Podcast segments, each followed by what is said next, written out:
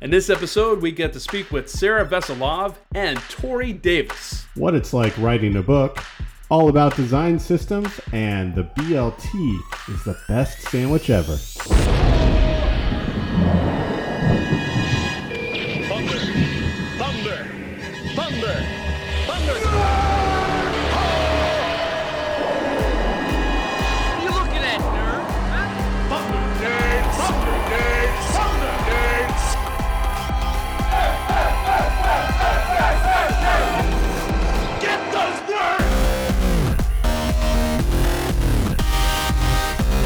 Welcome to Thunder Nerds. I'm Brian.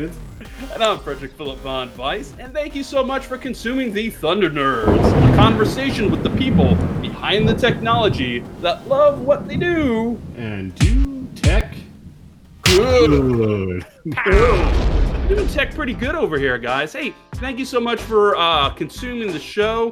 And we want to first thank our sponsor. We have a sponsor all year. We have Pantheon.io. Pantheon is a platform for WordPress, Drupal 7, Drupal 8.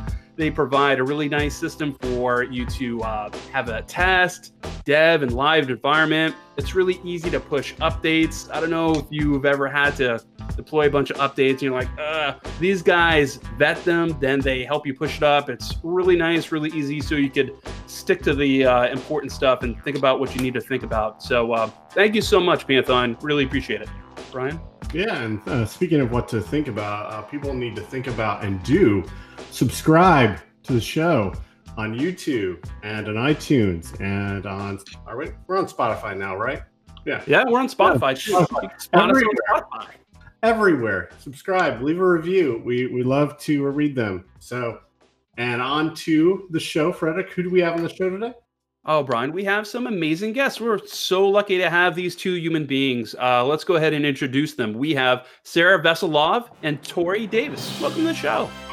Hey, excited to be here. Yeah, we're really excited to have you. Where are you guys joining us from today? It's going to be awkward the whole time where we're waiting for each other to say something. I know, it totally is. I'll make sure I prep this ahead of time. Sarah, where are you? I am currently in San Jose, California. And Tori? I'm in Portland, Oregon.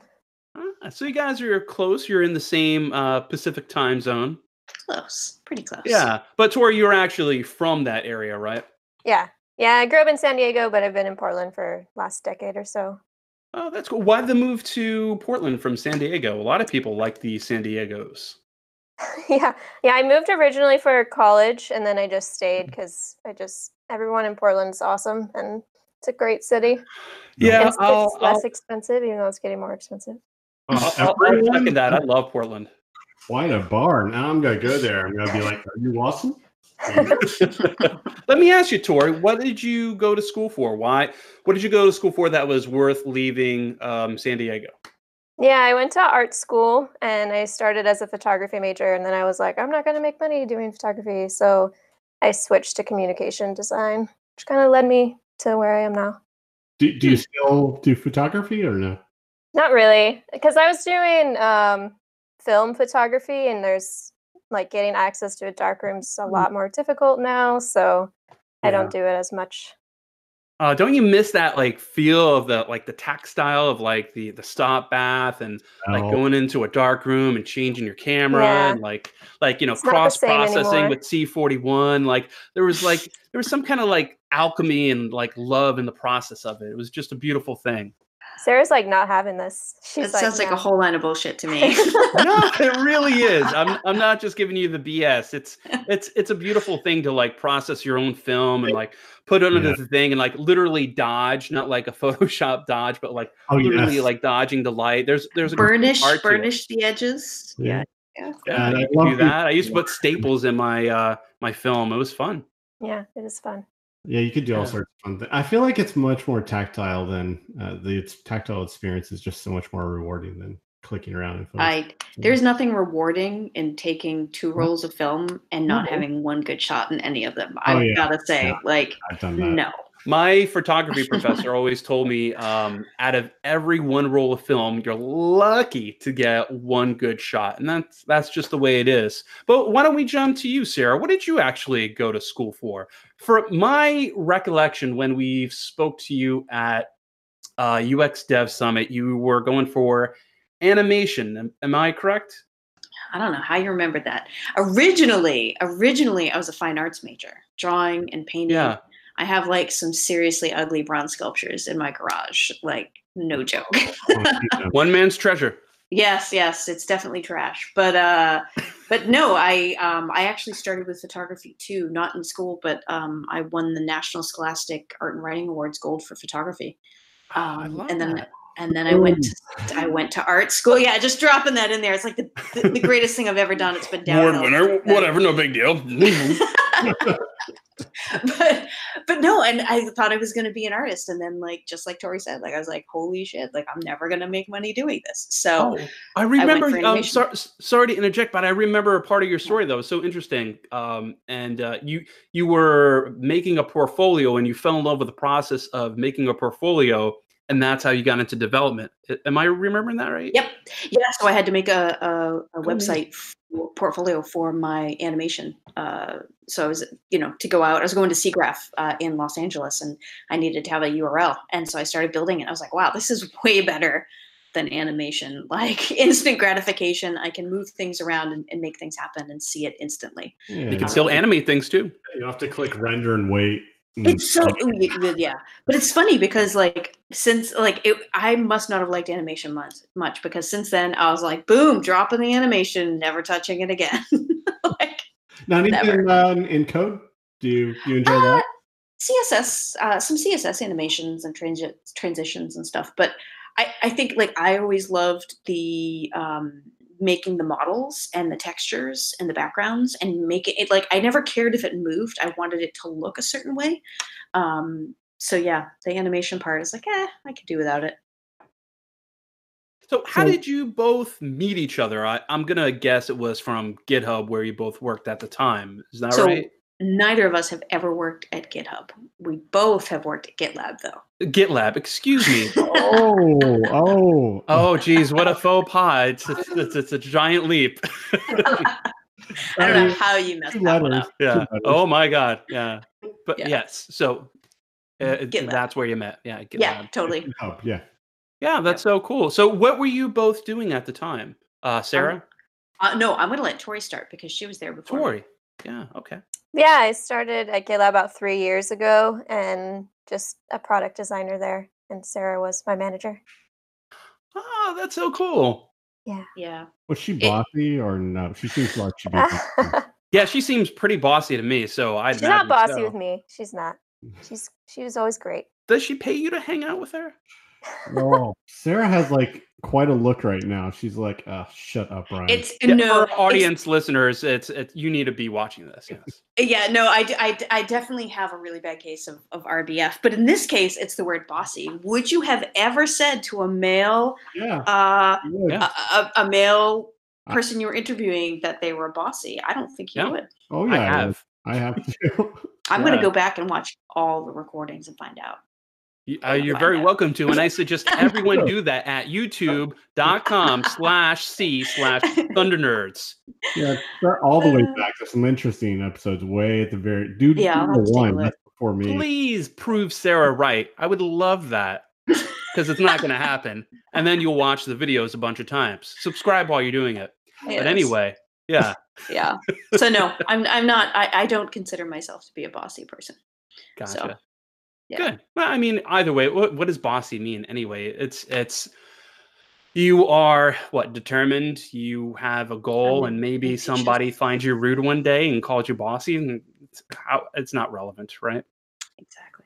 Yeah. So you both met at GitLab, yes, and you started conversing. You were friends. What brought about the subject that we're going to converse about today, which is the idea for this book? What was the genesis? What was the Phil Collins for this book? Well, first I would say I don't know that we were friends. I mean, no, that sounds really bad. That sounds like I don't like her. Whoa, Tori, did you hear that? Yeah, no, Tori, take that piece of the locket, and you could just that one that says tossing it away and just throw it away. No, what I mean was what I mean by that is when I came, fix that up. I want to fix this. So no, when I came in to GitLab, it was really interesting because Tori was she had been the interim UX manager. She was a senior designer, and I came in, and my first question was, after just a couple of days of talking to her and seeing everything that she had done while she was interim, my first question was, why is she not the manager? I was very curious. I was like, this is insane. Like, they have this amazing person right here that should be the manager. Why is she not the manager? And I think when you come into a place that has an established group, people that have worked together for a while, especially as an outsider, and you're all of a sudden, in charge, it's a really weird position to be in. And I approached it from the point of view of, yes, I'm coming in as a manager, but I know nothing. I don't know anything about the way you work. I don't know anything about the history. I'm sure I'm going to come in and make suggestions that all of you have made before and didn't get worked out or done for whatever reason. And I don't want to come in like, here I am to save everyone. It was much more a situation of like, I'm here and I need your help to be the best manager I can be for you. And Tori was awesome. I mean, she immediately was she made a document. She kept doing some of the meetings that she'd been doing so that I had time to acclimate. I mean, who does that, right? Who helps their new manager learn how to manage? So it was a really unique situation, and it gave me so much respect for her as a professional, but also just as a person, understanding what it's like to come in and be new somewhere. And so we had this really great working relationship. I felt like I could be very open and honest with her and bounce ideas off. And we had like this, back and forth. And I felt like we really complemented each other in terms of like, I'm a little kooky and crazy. Tori's much more straight-laced. So like, and that's when the friendship blossomed. Tori, let me ask you, are you buying all this backpedaling that Sarah's providing here? Does this line up, or is, she just trying to shine this up? It's all very accurate. Yeah, I didn't want to be a manager, and so I did my best to make sure Sarah could be as successful as possible so that I wouldn't be put back in the manager position. Oh, I see. Here, let me help you take this. I thought she cared about me as a human being, but apparently it was all a ruse. But at a certain point, I was doing a lot of speaking, and I was approached by Apress about whether I'd be interested in writing a book. Now, this came after Tori and myself and the entire design team had worked really hard on this design system, and it was kind of one of our flagship efforts as a team. And part of this whole thing with Apress was they wanted me to kind of put together a proposal of what I would actually want to write about. And the thing that I felt like I had the most recent knowledge of that would be something interesting to others was this design system. And at the same time, I felt like it wasn't something that I had done by myself by any stretch. Tori was like an integral part of this. And then I saw on the little proposal, it said co-author ? And I was like, I'm going to ask Tori if she wants to help me write this. Cause like, there's no way I want to write my first book by myself. And Tori was like, she's like, maybe. Well, no, but Tori answered. No, I didn't. I was like, I guess. I was like, sure. I didn't really know what I was getting myself into. Yeah, it was a lot of work. It was. Yeah. So, what was your response, Tori? Like you said, I guess, sure, but like, what? Like, really, walk us through what your thought process was. Yeah, it was. Well, like Sarah said, we had been doing a lot of design system work, so. And I was kind of like, well, like Sarah has like a lot of knowledge in kind of spreading the idea of a design system and talking to stakeholders. And I was more on like the implementation side of things. So I was like, well, having those two perspectives in a book would be really nice. And rather than just like one or the other. So it was like, okay, this seems like a good idea to kind of join up and get both sides. We're also like pretty different in terms of like writing style. So a lot of it was like Sarah's more like conversational, and I'm more like direct, same with our just personalities in general, I think. So marrying those and getting that together ended up being a lot of work, but I think it made the book a lot more stronger. I'm curious. One thing I'm curious about, not to put you both on the spot, but have either, I know you've read it in editing, but have either one of you picked up the current book, the completed book, and read it front to back? I will never read it again. Ever. What? Really? I mean, ever. You did read the whole thing, right? Many times. It, I'm sure. Oh, really? Have. Okay. Yeah. Yeah. Do you ever have plans to go back and make updates? Do you ever think about that? You know, I thought about that. I don't know if I'd have it in me to actually do it, but I have thought about making changes. Like a lot of people do like second volumes, and Sarah says no, but I don't believe her. I think if like I was like pushed her, she would do it with me. I think like she would. All she'd have to do is start writing the email, and I'd slack her and be like, "Hey, do you want to write the second volume of that book?" Yeah.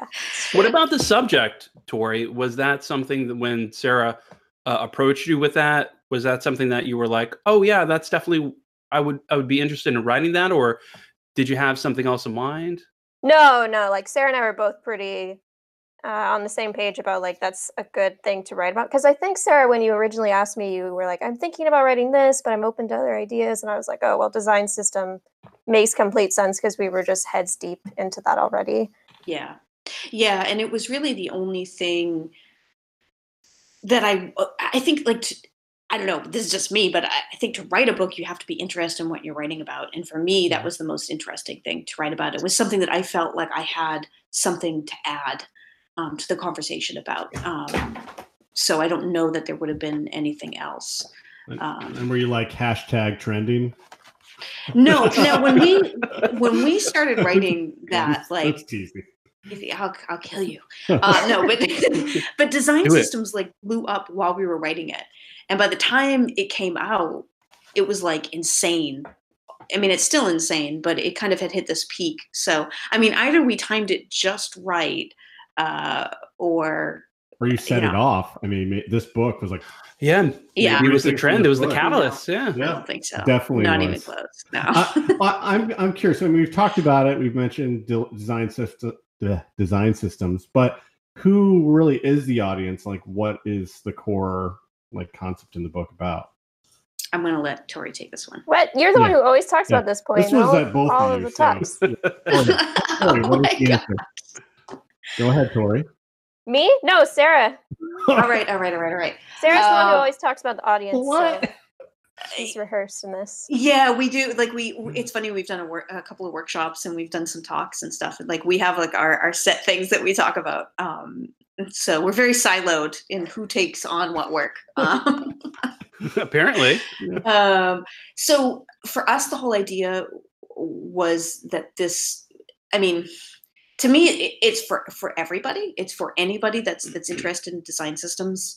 It could be an engineer, could be project manager, could be a designer. I think that the whole idea is that design systems are for everybody. It's not just for designers or for one subset.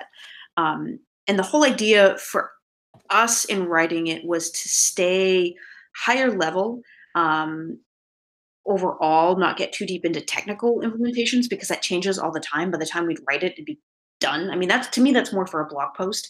So the idea was really to talk about what a design system is and isn't, what are the steps that you take when you first want to implement a design system, and like whose buy-in do you need to get within an organization, and then getting it off the ground. And that's kind of the focus that we had in writing the book versus you should be using React, or you should be using CSS modules, or are you using Storybook, or, I mean, that's all so interchangeable. So. It's very challenging to make something like this evergreen, I'd imagine. I think so. It's hard to make it evergreen and still make it deep enough to have value. I hope that we accomplish that. I mean, because that was the goal, right? Not to just skim over a topic, but to give an overview and then dive deep into certain areas. For me, like my favorite part of the book, and Tori's going to think I'm lying, but I'm not, is the lexicon and the grammar, because in the beginning, the way we were talking about it, I think mirrored the way a lot of others were trying to convey that idea of a design language. It had to do with kind of taking smaller pieces and then putting them together into bigger pieces. And it just really wasn't coming together. And we got some feedback from our technical, what is Berman's title? Technical advisor, technical reviewer. I got the book in front of me. Let me get to that. What is Berman's? He got a whole page. He's the technical editor, right? Technical reviewer. Technical reviewer. I could show you right there in the book. Technical reviewer. There we go. Now, Frederick, you need to show the audience your favorite part of the book. Oh, stop it. Let me finish this thought. Yeah, we'll get to that. So, but he came back with some kind of probing questions and things that didn't make sense to him. And then Tori just like ripped it to pieces. Me at first, I was like, no, I didn't rip his advice. She's like, no, I didn't. I ripped the don't misrepresent Tori. She ripped the chapter in pieces, not his not review. Him. Not him. No. Because he was spot on. But whereas I think some people would have just made some tweaks and changes, like she kind of reevaluated her whole approach. And I really like what she came up with. The whole idea of the lexicon and the grammar. And as we've gone and we've done this talk and I've had feedback from people who've read it, they've never really read it put that way before. And that's all Tori, like just the way that she put those ideas forward, I think was a new way to frame it, which, I think is valuable. Yeah, absolutely. I to dive a little bit more into Brian's question and maybe get you to share a little bit more about that is, I think it's important to understand that this book isn't just for designers, right? This book is for teams. It's for the people on the team. It's for the designers, the developers, project managers. It's all about, you're not just building a design system for the designers. It's it could be for the client as well. All these people need to use this system in some capacity, right? And you need to provide them with something that's digestible, not just within the, I'll employ lexicon, the lexicon of design speak. Would that be fair to say? Yeah, I think so. Yeah, totally. Do you mind telling us like a little bit, I mean, we can't give away your book, obviously, but like, do you mind going into like how this speaks to a project manager or a client and not just the designer? And so people understand that? Yeah, so how do I put this? When we were doing our design system, like we came up against a lot of pushback of like, well, what is this thing? Design system has the word design in it, so that's obviously just like visuals. But if you actually look at like what the benefits of a design system are, it really encompasses everyone that's on your team. And so it's incredibly important to focus on that in the book and not just be, and make that incredibly clear. Like, what is the difference between a design system and a style guide? And why are those things different? And who are the audiences for each of those things? So we start that off in the book and try to like clarify that this isn't just for designers. And we have a designer's perspective because we come from that background, but we also understand like how a design system can help these different like departments, like product and engineering and design, and how they all come together and how each of those departments can kind of help facilitate the design system to make it work for them. Because it's really for teams, like you said, in an organization. So we tried to encompass that in the book as much as possible. Yeah, I love that. Well said. I think it's important for people to understand that this is something that everyone within the team is going to be able to consume and leverage. So what is your experience actually of writing the book? I mean, and what advice would you give to anyone? Seeing this is your first book, if someone else wanted to write a book, like what would you give them guidance-wise? Oh boy, it's a hard question. I think some of the more difficult things we came across was one, the publisher's technology is terrible. So like we come from a Git background and we are like so used to version control and being able to like collaborate in that way. But the system we were using there was terrible. It was just like the worst thing in the world. And we kept losing stuff. We were trying to use Google Docs and import it into their system because we didn't have Word. And so I guess my first word of advice would just be like, don't even try to use what they have until like you're ready to give it to them. Just use what you know is good. Advice, We used GitLab for like the first half of the book. We literally created a repository, had markdown files, and then did pull requests and made comments. And how did that work? I really wonder why there isn't something like that for authors. There should be, because maybe there is, but and like Apress just doesn't have it. I have no idea, but it was bad. Sorry, Apress. Sorry, Brian. Sorry, Apress. Brian, I apologize. You had a comment. Oh yeah, just what was it like actually using like a Git repo in that way as a writing tool? It was just like our day-to-day work. I mean, that's how we worked. It was super natural. Yeah, so I think we had an advantage there because it's what we did every day. And it's nice because like if there's two people, and Sarah's writing a section, I can go in and I can comment and like give feedback, and then we just change things. Same thing you would do with reviewing code. It was just reviewing sentences instead. Did you have any bad merge conflicts? No, we had terrible merge conflicts in Google Docs though. That was a nightmare. Oh, really? Really? Yeah, because. So you don't get an infinite number of like revisions over revisions. So at a certain point, at a certain point, like what we found is when you would resolve something, the result was not what you expected. So yeah, we had a lot of like different for the paid version. I don't know, but we're cheapos. So I feel like there's another book from all this on how to write with Git. We should write a book on how to write a book. We have joked about this many times. Writing, that'd make a fun little book. Yeah. I'm using GitLab right now for my board game cafe. What's board game? She dropped it. Shut up. So I'm making my husband use GitLab issues because it's so much easier to keep track of things that way. So we just have a bunch of issues and milestones, and I'm making him do all of that stuff. Now, he hates me. If you mentioned it, though, you need to talk about it because I mean, not right now. Before we mention, do you mind if I just want to ask a few more questions about the book? I just got a few more questions about the book. Just give me 5 more minutes, Brian.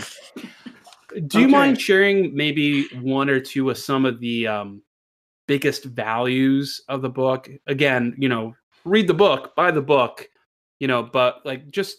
Some of the things that you could tease, like, we talk about this and this is why this is so important. Maybe each of you could take a turn on one of those things. Maybe Sarah, you could go first. Sure.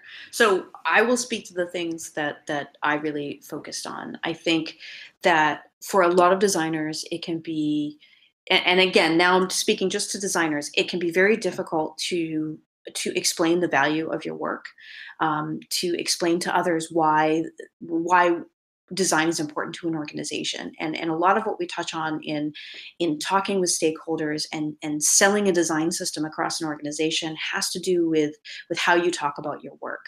So if you're talking to stakeholders who are very quantitative driven, they're all about numbers, then you have to talk about the return of investment, right? So what is it that a design system is going to give them in terms of better user adoption or a savings of money in terms of the time that developers are spending writing something or designers are spending designing something. So one big thing I think that is really a value is understanding how to communicate better to other areas of an organization, not just in terms of the benefit of a design system, but you can apply it to all the work you do, I think, within design and UX. And I think even, front-end engineers could use this as well when they're talking about the work that they do and why technical debt is a problem and why cleaning up technical debt has value. And those are things that, we just know intuitively, but how do you describe that to someone that doesn't understand the value there? Oh, that's great. That's brilliant. So that's one thing. Tori, you can take something else. Yeah, piggybacking on that, like once you understand how to communicate kind of what is a design system and you understand all those principles, I think the other thing that I really enjoy about the book we wrote is that we touch on that even if after all of that knowledge, you still will run into roadblocks, and you're still going to have problems, and there's still going to be things to overcome. And like the whole case study section is kind of like, here are all the things that we like ran into, even though we have this knowledge of design systems and we're able to speak about it, but we still like had issues with selling it. And like, it's still going to be, you know, it's not going to be 100% easy all the time. And so I like that we included that in the book, and it wasn't just like, here's all you need to know and now you can do it. It's like, no, it's still going to be like a struggle, and you're still going to have to be kind of, you know, the bull who like runs with this in your organization if you really believe in it, because it's not something that people just buy into overnight generally, if you're, unless you're super lucky. Yeah, I think one of the things that you go into the book, and correct me if I'm wrong, is how to sell a design system and communicate why there's so much value in it. Yeah. Do you mind, last question I really have about this is, and I think maybe in retrospect I should have asked this at the beginning, but for those kind of people that we just discussed, that demographic of you know, maybe a boss, if you will, or a project manager, a front-end engineer, can you communicate what a design system is? Just, this is what a design system is, and this is why it's valuable to you. Tori, I'm going to make you do this one. I feel like that's your answer to everything. Tori, you do it.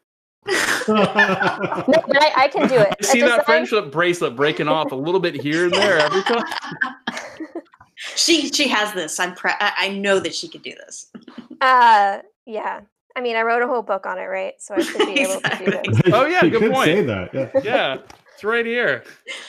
But yeah, we do talk about this in there. Like, and I was kind of mentioning this earlier. Like, we define. I think we define design system, component library, and style guide, and how each of those three things are different, and that's super important, right? So a style guide has like your visual elements. A component library can have like live components, or it's just all the components that make up your application. And then a design system is really one step further, that like creates this design language that allows you to communicate your design throughout your organization. So it's not just the visuals, it's not even just the components, it's really like, how do we communicate about design, and how does our design for our particular organization work for our own user base? And it's separate from like visuals. So this is a lot longer answer than just like one sentence, but it's really the language behind your design, and how you communicate together in your organization, and how your principles align with your user needs.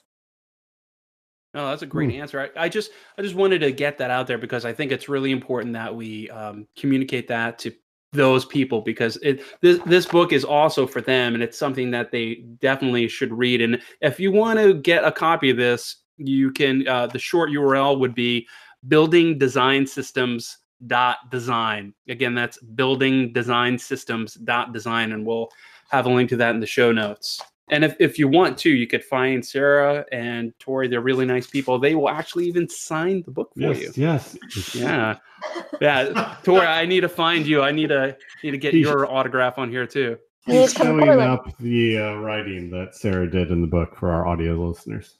Oh yeah, Sarah signed my book. It's really nice. Yeah, thank you. So much, like a paragraph too. You'll only know what it says if you look at the video. So. Oh my God. Yeah. I mean, this whole thing. Yeah, you got to look. Yeah, it's like a whole chapter. But Brian, I think you wanted to talk about something that had to do with checkers and hungry hippos. We don't have to talk about it, but she mentioned it, and you know, I like the idea. So yeah. If Tori's okay with her talking, are you okay with her? Absolutely, yeah, she should definitely talk about it. Go ahead, pimp it a little bit, Sarah. Pimp what, Brian? What are we talking about? I just said Sarah. Go.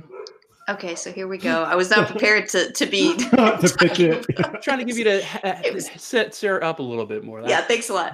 Yeah, make it seem less like my idea, right? It is, yeah. Thanks, Brian. Yeah, thanks, Brian. No, 100%. I want to the listeners to hear about, because I hope that someone will be like, hey, maybe I'll go, you know, back it, or hey, I'll tell a friend that lives in the area and we'll go see it, go to it. So absolutely, yeah. So, and it was true. I wasn't making that up. Like, we really are using GitLab issues to to do this. But what I'm talking about, for those of you who are like, all right, already, what is she talking about? Because all of us know what we're talking about, but nobody else does. It's so good. It's coming. So my husband and I are opening up a board game cafe in Zephyr Hills, Florida. I'm not quitting tech. I still have my full-time job. I work on Jenkins X by day, but by night I am a board game cafe owner.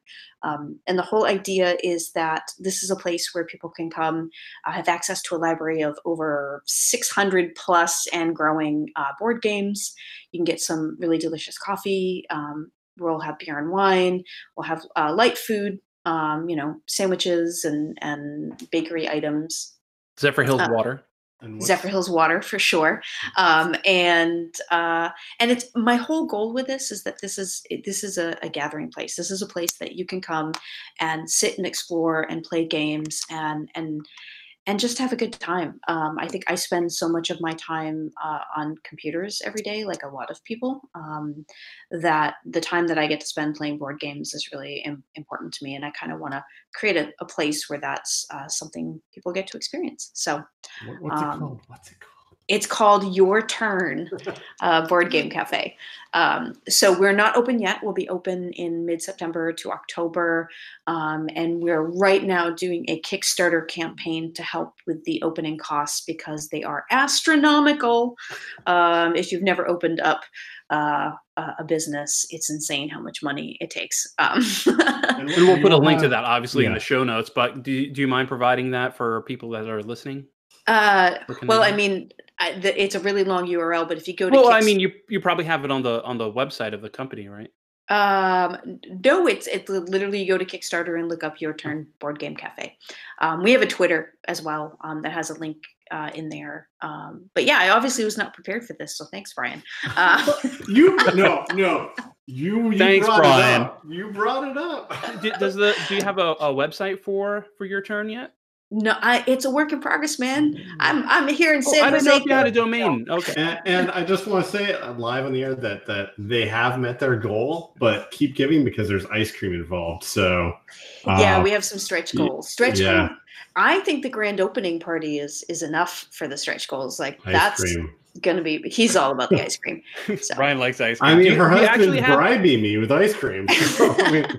Do you have a physical address, or do you know where it's gonna be located, like in a general sense? Yeah, it's in Main Street in Zephyr Hills. So if you've ever been out in that way, they actually have this really quaint old Main Street with brick-lined streets. The building itself was built in 1934. I'm spending every weekend that I'm home with a jackhammer, literally like chipping the plaster off of this brick to try to restore it. Yeah, it's been amazing. It's been interesting. But Main Street, Zephyr Hills, and if you can't find any of the information based on everything that we've said, you can always reach out to me. It's 38430 Main Street. It looks like. There's a picture on the Kickstarter. I mean, you can tell I'm excited about it. I love the concept. I wish it was like right around the corner. But I'm still gonna make it there because Brian, make sure you put a link to the address on there in the show notes. Poor Tori. Tori, do you have any projects that you would like to talk about? Tori, do you have what are you up to, Tori? She feels like she has to have a special project. I'm like, shit, what do I do? I don't do anything fun. I'm not like Tori, you do things fun. Why don't we talk a little bit about your aerial things? Oh, yeah. I don't even know where to start. Start from the beginning. Well, why don't we first start, Tori, about explaining what exactly it is? Yeah, so aerial arts aerial like acrobatics is what I do mostly in my free time. So Sarah like does teaching UX and board games, speaking at conferences, and I'm like, no, I'm gonna go do aerial. I'm done with technology. So, yes. But aerial is like it's. I hate to explain it by Cirque du Soleil, and it's like Cirque du Soleil because like I'm not a Cirque du Soleil artist by any means, but that's like what people know. So I usually say like it's like what they do in Cirque du Soleil, but I'm like way less advanced. Well, it's an easy visual reference for people that might not get it, right? They see the cloth going down and they picture somebody wrapped around it doing some kind of maneuver. So that's aerial like A-E-R-I-A-L, like aerial. Exactly. Okay, not aviation. Not aviation. How long have you been in air? Hanging from a plane. About 5 years or so. I forget exactly, but. Oh, wow. I know you downplayed, like, you know, Sarah does a lot of this and she does blah, blah, blah within the industry. But I think it's important that we all have our very own personal work-life balance. And, you know, this is your personal work-life balance. It's really paramount to have some kind of thing that is separate from the screen and your fingers typing, and have some kind of diversification of your passion. And that's really interesting that you have that. How did you actually get into it? What inspired you to pursue that? Yeah, it's pretty big here in Portland. Like, there's multiple companies and there's shows all the time. So I think I was like I was at a show and I just randomly saw it, and then there was a Groupon for like a cheaper class, because it's kind of expensive if you like really get into it, and I was really poor at the time, so I saw this Groupon. I was like, I'll give it a shot, and like when I tried it, it was really fun, but it was also really terrible. Like, I had no strength, I couldn't do anything, and I was like super inflexible. So I had like really built up from 5 years ago or whenever I started. So. But I basically just saw a show and I was like, oh, okay, that seems like something that I could try, I guess. And then I just have never stopped really from there. Yeah, I bet that builds up crazy strength. Yeah, you have to be pretty strong. But you don't have to be strong to start. Like, I talked to a lot of people and they're always like, oh, I'm not ready to take it yet. Like, I'm going to do like this yoga class. And I'm just like, that's not really how it works. Like, if you just start doing it, you'll build the strength. So you don't have to be super strong at the beginning. And there's some amazing pictures on her Instagram, which we will link to. Yeah, I've heard doing some pretty incredible moves that, you know, I definitely could not do that. So you should be proud of yourself for sure. And also, a completely off topic, but I'm obsessed with penguins. Where did you do that? Take that video of those penguins, because I want to go there and see that. On my Instagram, is that what you're referencing? Yeah. I think you're referencing the penguins that were in South Africa. Yeah, South Africa. They were near Cape Town in South Africa. Yeah, I love penguins. Kind of far away, but you can make the trek if you're dedicated enough.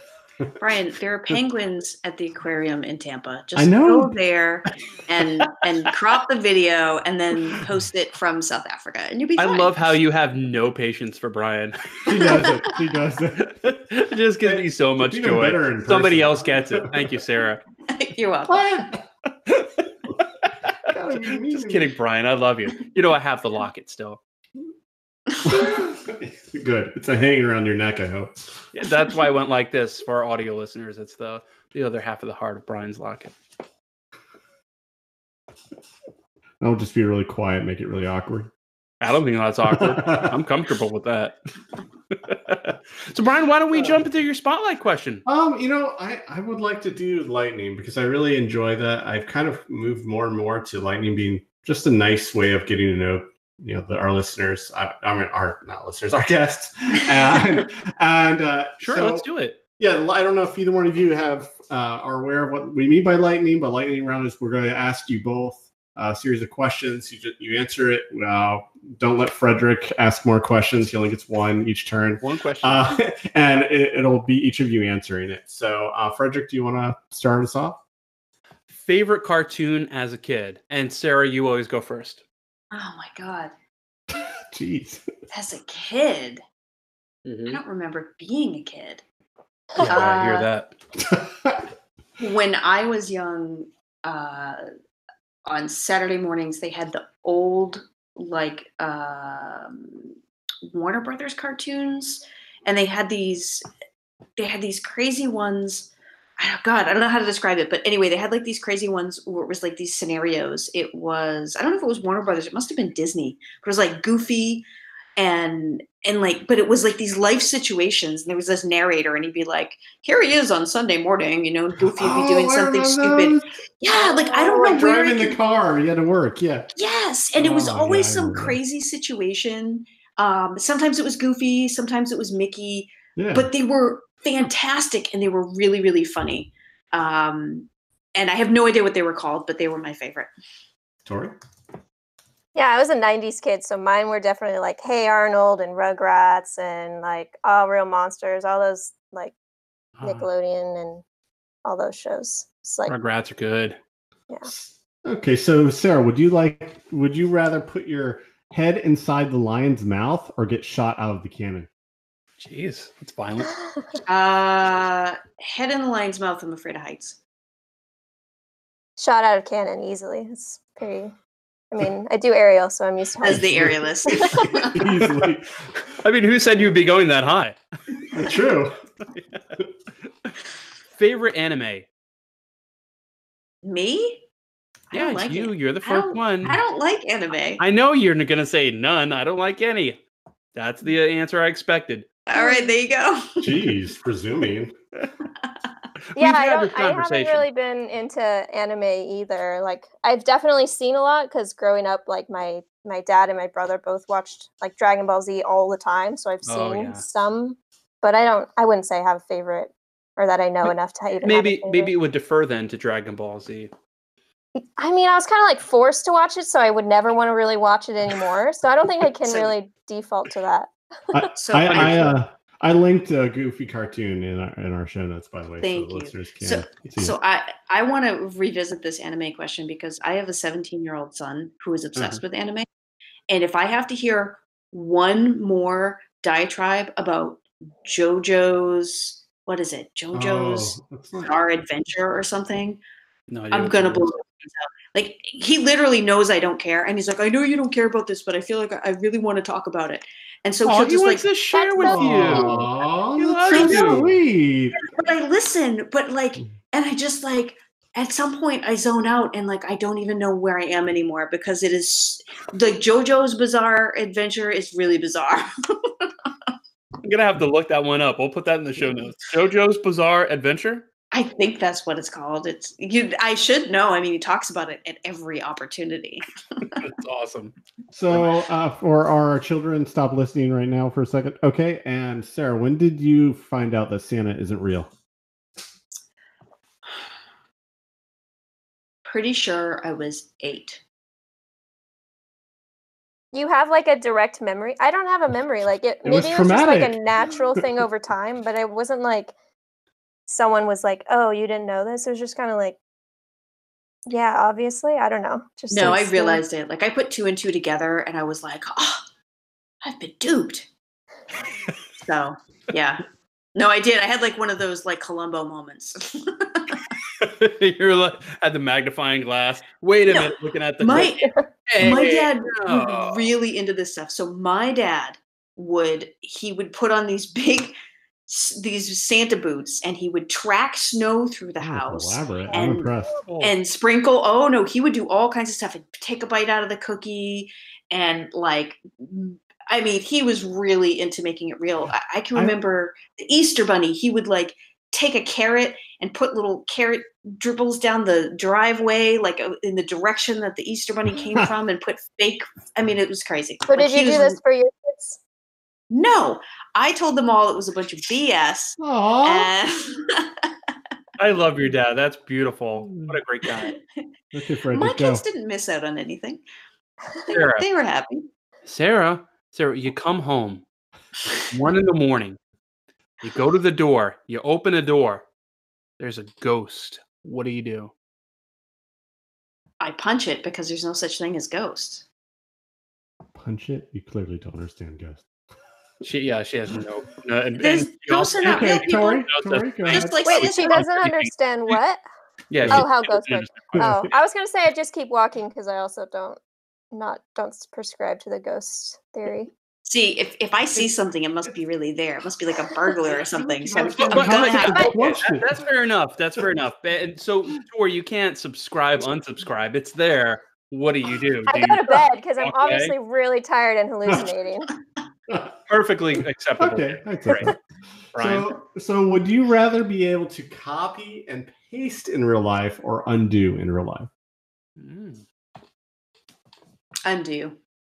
Okay. Yeah, also undo. Yeah. Right. Brian's not satisfied with the answer. He's like, I'm fine. No. Frederick. Oh, I'm allowing answer or questions, Brian. Okay, I can keep going. I got a whole list here. Oh, go ahead. What chore do you absolutely hate doing? and make it easier? This is not a chore, but I absolutely hate doing this. Putting gas in my car. I cannot explain it. Like, I have a deep hatred for this. Oh, I got it one after you're done, Brian. Okay. Tori?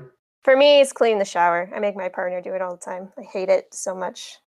It's the worst. Yeah. Which is mean, because you have long hair, and I know what that means for shower. So that's really mean. Yeah, he's great. He never complains, just does it. Sarah, if you couldn't do what you're doing now, and you could never touch a computer again, what would you be doing professionally? Something physical, like... such as? I don't know, like outdoor work, like gardening or...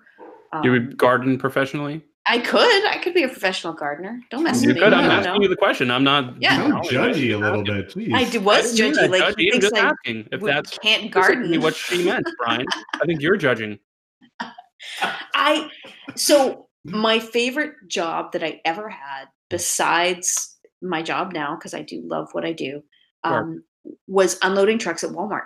I'm not going to lie. Like, my job was to unload trucks, put it all on pallets, get it out to the floor, get as much of it put away as possible, and then figure out how to get it all back in the back room with room on the floor for the next trucks the next day.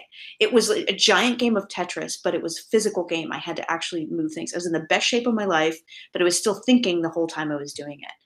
And like, that's the best of both worlds. And like, at this point in my life, I'm thinking all day long. I'm mentally exhausted by the end of the day, but I am like 10 pounds overweight. I am terribly out of shape, because I'm not moving, you know. I miss that. I really miss it. Huh, that's very, that's super interesting. What about you, Tori? Ariel, I don't know. There's the easy answer. I mean, would you be a teacher? No, I don't know another what question there are within that. Sarah doesn't understand lightning, but Tori does. Tori, does that mean like you would be like a teacher in that? I'm not sure. Like, I can't tell if you're like ignoring Brian. He is. Like, he no more is. Questions. Oh, I'm sorry. No, I wasn't ignoring you. What did you mean by that, Brian? Lightning. He's saying that I'm taking too long to answer and I need to shut up. But that's okay. I don't care. No, you're definitely. I'm the guest. I get to answer any way I want. You do. Exactly. Let's all agree to ignore Brian. So again, Tori. I would love to perform or teach. Both would be, or yeah, doing. Usually, if you're performing, you're also teaching because you don't make a lot of money. So it'd be a combination. Gotcha. Brian, do you have any more? Yeah. I got a whole bunch. Okay, good. What, if anything, have you ever regifted? This is a don't get in trouble though. It's usually a candle. Sarah, I don't give gifts. Aw. No, I really don't. Like, you can ask my kids, like. Well, you killed Santa and you don't give gifts? Well, they would get, I think we just pass up Sarah on this question. Yeah, pass me up. That's a true answer. Yeah, all right, Tori. Thank you. Yeah. Aw, no. Yeah, so for me, I don't think I've regifted. Like, usually if I have something I don't want, I'll just give it away. If I'm going to give someone a gift, it's going to be like a meaningful gift, like for this person. I don't just give them crap I don't want. So it's like, don't want something, then I'll just like donate it to something. All right, that's cool. Really good. I love that. Yeah, fair enough. That okay, right, Sarah, I got one more. Go. Sarah, what brings you personal happiness?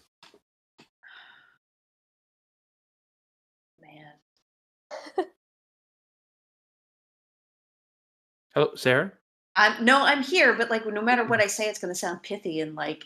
She's like, everything this is happy. A non-judgment zone, Sarah, honestly. I mean, everybody could always do one of those, oh, I donate or blah, blah, blah. Yeah. But I'm just asking, what brings you personal happiness? Honestly, like helping people. I know that sounds super pithy and stupid, but like, and it could be something like really big.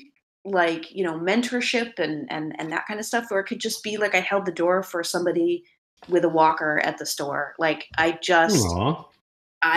know, whatever, but I like that. That's a great answer.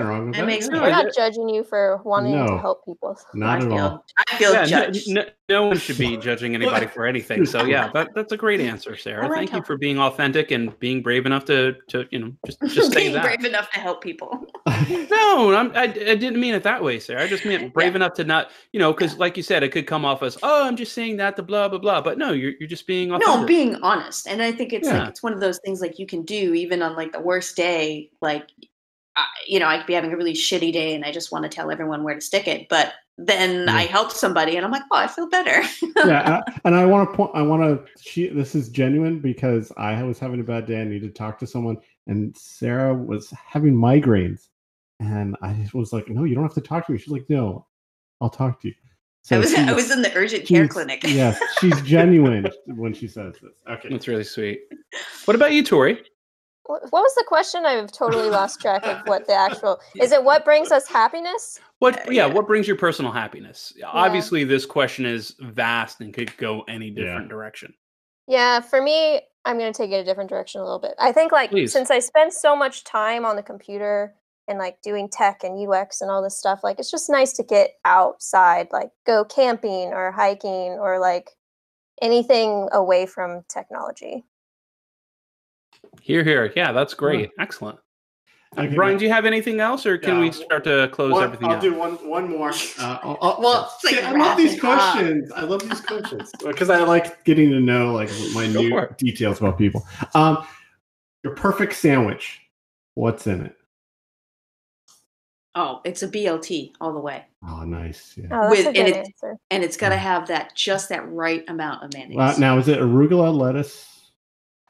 Like it's got to be iceberg because you need that crispy, watery lettuce. A little bit of horseradish in there.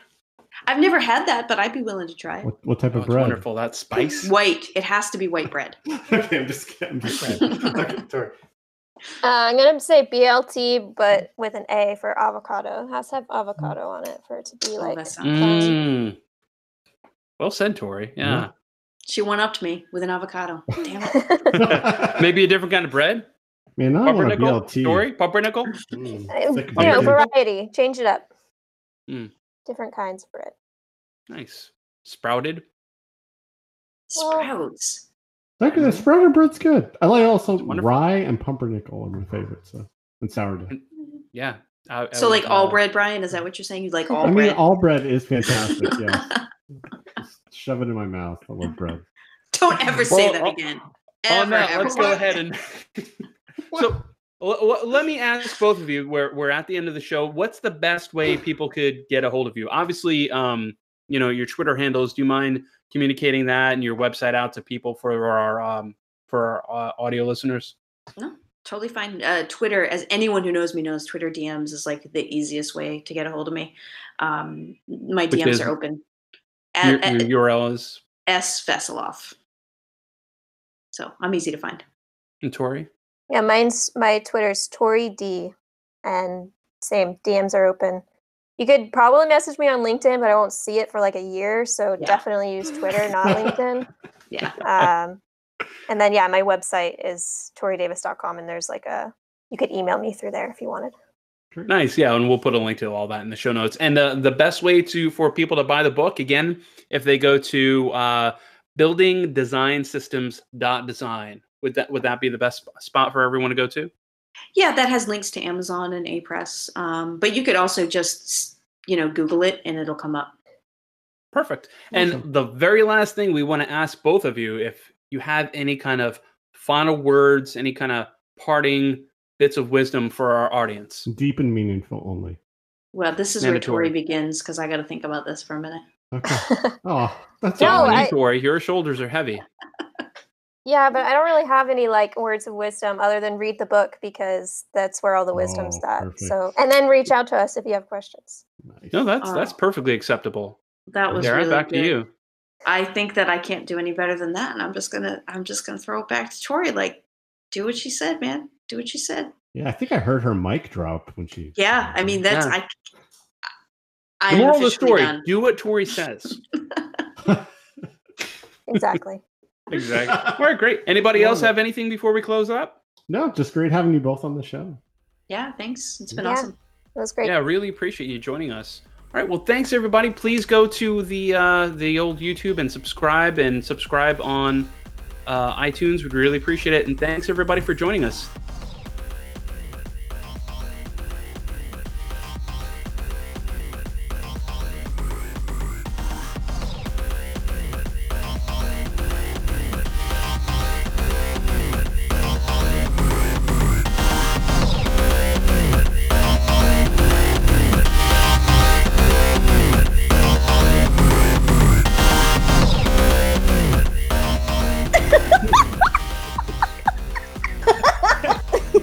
Thanks for consuming the Thunder Nerds. We honestly and sincerely appreciate you watching and or listening to the show. Please subscribe on YouTube and iTunes. Write us a review, kick a few stars our way. And above all else, please remember to send your favorite book suggestions to Brian Hinton.